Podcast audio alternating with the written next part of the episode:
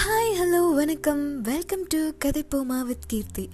So நம்ம last எபிசோடில் பார்த்துருப்போம். எண்ணம் போல் வாழ்க்கையை பற்றி ஷார்ட் இன்ட்ரோ சொல்லியிருந்தேன்.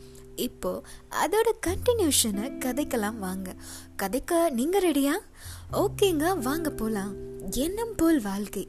பேசிக்காக நம்ம முடியும்னு நினச்சா முடியுங்க. முடியாதுன்னு நினச்சா எதுவுமே முடியாது. எல்லாமே நம்ம எண்ணத்தை பொறுத்தது தாங்க இன்னொரு விஷயம் நீங்கள் உருவாக்கும் எண்ணங்கள் உங்ககிட்டே தான் திரும்பி வந்து சேரும். ஃபார் எக்ஸாம்பிள் நன்மையை கொடுத்தீங்கன்னா நன்மை வரும். தீமை கொடுத்தீங்கன்னா தீமை வரும். பொய் கொடுத்தீங்கன்னா பொய் வருங்க.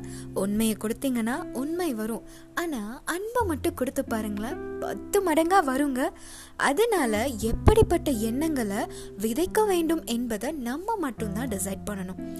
இன்னும் தெளிவா ஷார்ட் அண்ட் ஸ்வீட்டா சொல்றேன் கேட்டுக்கோங்க. உங்க எண்ணத்துல கவனமா இருங்க. ஏன்னா உங்க எண்ணங்கள் தாங்க நீங்க பேசுற வார்த்தையா வருது. அடுத்து உங்க வார்த்தைகள்ல கவனமா இருங்க. ஏன்னா வார்த்தைகள் தான் செயலா வருது. அடுத்து உங்க செயல்களை கவனமா இருங்க. ஏன்னா செயல்கள் தாங்க உங்க பழக்க வழக்கங்களா மாறுது.